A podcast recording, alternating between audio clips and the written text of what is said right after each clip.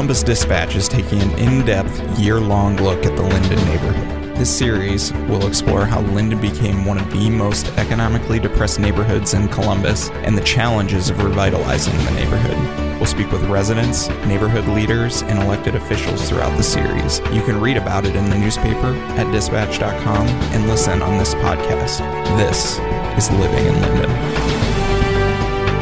I'm Mark Ferenchik. I'm a urban issues and urban affairs reporter here at the Columbus Dispatch, along with Rick Rouan and Kimball Perry.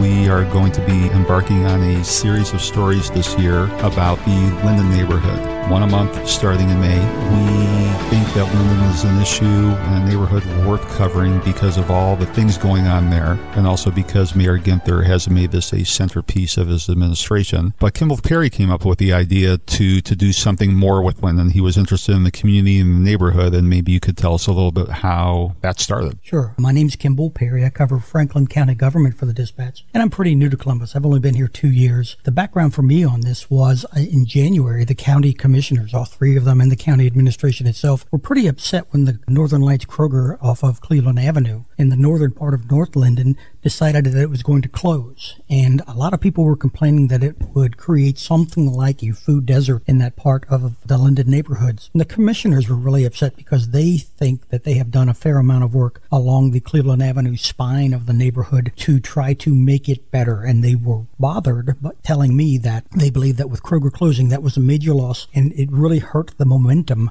of what they wanted to accomplish, what they want to accomplish in that part of the county. So I came back and I talked to the two experts, Rouan, who covers City Hall for us, and Mark Ferenchik, who you just heard from, who thankfully for me sit right next to each other. And I said, look, what what is North and South Linden? I know nothing about these neighborhoods, and the commissioners are really bothered by what happened today. And in talking to Mark and Rick, we found out from each other that there's an awful lot of stuff going on, not all of it good, uh, in North and South Linden. And we put our heads together and decided to come up with some ideas, and the series is what we came up with. One of the things that I think really helps is that Mayor Ginther said that this was one of the major things that he wanted to accomplish was helping neighborhoods like Franklinton and like the North and South Linden areas. And that's when, um, you know, Rick got on board and we started doing some of the other stuff. Why don't you talk about that, Rick?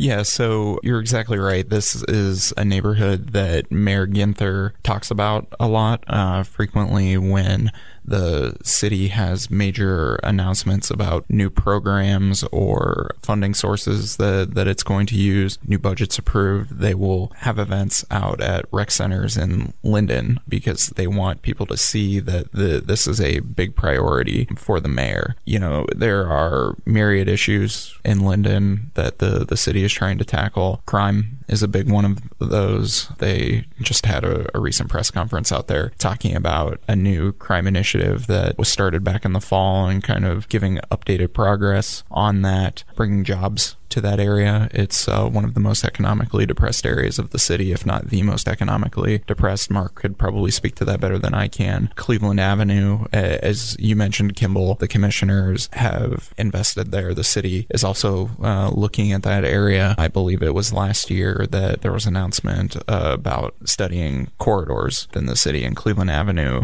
is one of those, um, looking at things like land use, transportation, kind of how do you revitalize Cleveland Avenue Avenue because it is such an important piece uh, of Linden because it, it really is the main commercial corridor through that area. So I think, you know, over the course of the, the next year, we're going to be taking a close look at a lot of different issues in Linden. You know, there are bad things happening in Linden, and I think we, we want to dive deeper into those, but there have been some efforts to uh, fix those, and I think we, we want to tell those stories as well. So it's going to be a pretty wide ranging series, but Mark is really kind of kicking us off with an explanation of sort of how we got here. Why don't you talk about that, Mark? So, Linden's history is pretty interesting. Like a lot of other cities, it was a community that was a community unto itself. It was called Linden Heights. It was formed in 1901. It was at the outskirts of the Columbus area at the time. That area was finally annexed into the city, I believe, in 1921. But again, that was it was surrounded by woods, farm fields. We talked to some residents who grew up there who would talk about again they would get out and play in the woods and the fields near them because that was the outskirts of the city at the time So, over the years, um, it grew as a very middle class place. People would work at places like Columbus Coated Fabrics nearby or the Timken Company, which made roller bearings for years and years. Its location is close to downtown, it's close to John Glenn International Airport now. And so at the time, too, it was also close to a lot of other things in Columbus. So it was a good place to settle down, raise your family. Cleveland Avenue corridor was thriving. It had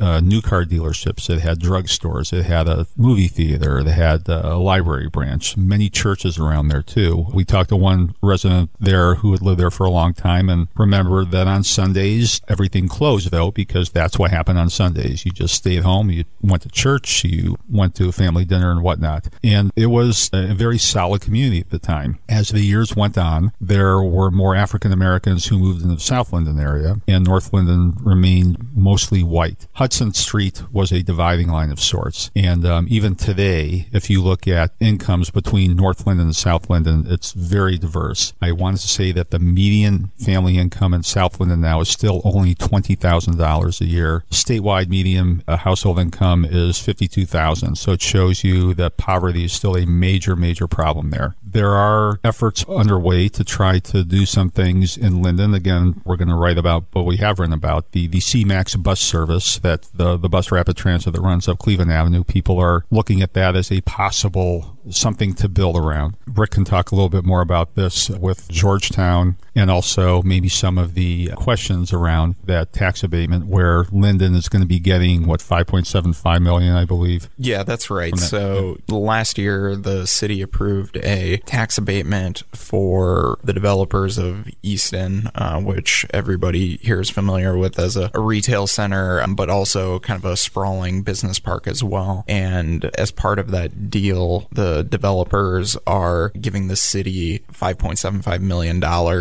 to use in, in Linden. This was a, a complicated deal that they had a kind of a limited window because of a change in state law to, to make it happen, but they made it happen. So about a year ago, the mayor had a press conference out at a rec center in Linden and said that they were going to develop a plan to figure out how they were going to spend that money. So that that's something we'll be looking at is, you know, where is that money going now? How far does five $6.75 million go in a neighborhood like Linden, and how does that contribute to solving systemic problems that have persisted for decades in a Columbus neighborhood? Another thing we're going to take a look at are perceptions and misperceptions of the of the neighborhood. I talked to a researcher who uh, is part of her master's program at Ohio State, went to Linden to ask people to some extent, did you plan on staying in Linden? And she's from Sunbury, Delaware County, pretty well to do. She like a lot of other people, I think, had perceived Linden to be a dangerous place based on what you see on the news. She found that that wasn't necessarily the case. She also found that people that she talked to wanted to stay there and they wanted to help the community. Both Lindens have lost a third of their population since 1960, but the population seems to have stabilized somewhat, helped a bit by immigration from West African countries, from Somalia and other areas. I was going to ask you, Kimball, because again, you are not from Columbus. Correct still relatively new to Columbus. Just based on what your impressions were of Linden, how do you see Linden when you drive around? When you talk to people, what's your impression? What's your takeaway of Linden as somebody who's new to the area? I was really surprised because I've only before doing this project, I had only driven up and down Cleveland Avenue. A lot of my exposure was covering the Kroger closing in January, or late December, January. But when I and one of the photographers started driving around, there are some decent neighborhoods up there. There's uh, there's Dresden. There's another one. Uh, oh, I can't it's real close to Dresden that I can't remember.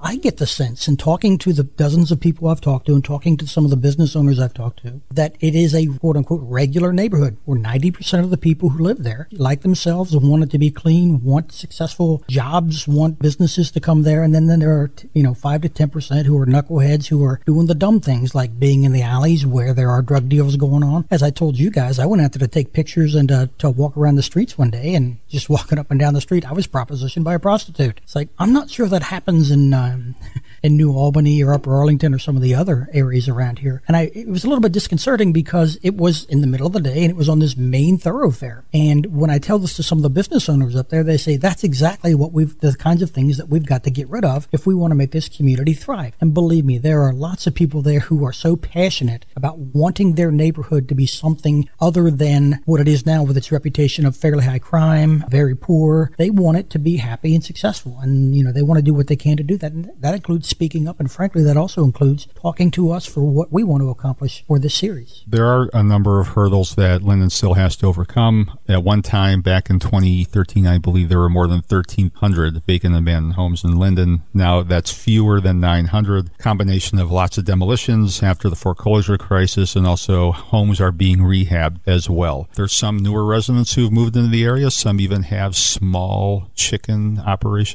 there. Mm-hmm. so that's a little bit different for what people perceive to be an urban area. But there are lots of things that we're going to try to get into with this series. And please read us over the next year. The first installment's going to be running May 13th along with videos. I think one thing that's important to, to note here is that we have ideas for stories that we're going to write, but we also want to know what the Linden community is, is interested in seeing us write about. So our great web team here has put together a Facebook community specifically for this project so that we can hear more from those people. It's the Linden Community Discussion Group on Facebook. You can go there if you live in Linden and ask to participate in that. And we'd love to hear more from people who live in that community who know it far better than we do. The thing that I've been pleasantly surprised with is the dispatch's commitment to this. For these 12 stories, we've basically been allowed to put together a team that includes the three reporters you're listening to now, two photographers, two videographers, basically two web team members and an editor. And we have been meeting for, you know, five, six times over the last month or month and a half trying to figure out what we're going to do. So this is a major commitment and a major spending of resources by the dispatch. So uh, please listen to us on the podcasts. Please go to Facebook, look that up, and you can also follow any of the stories at dispatch.com.